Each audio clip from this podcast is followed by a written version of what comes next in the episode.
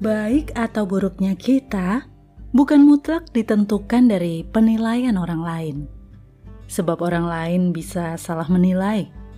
Namun kitalah yang mengetahui niat yang sesungguhnya. Ketika niat baik kita tidak disambut baik oleh orang lain, tak usah terlalu risau. Bukan kita yang bertanggung jawab atas penerimaan dan penilaian orang lain. Kita pun tak punya kuasa untuk mengendalikannya. Justru kitalah yang perlu menjaga hati agar tetap bersih. Waktu dan peristiwa yang akan menguji kualitas seseorang. Jika baik kualitasnya, ia akan tahan.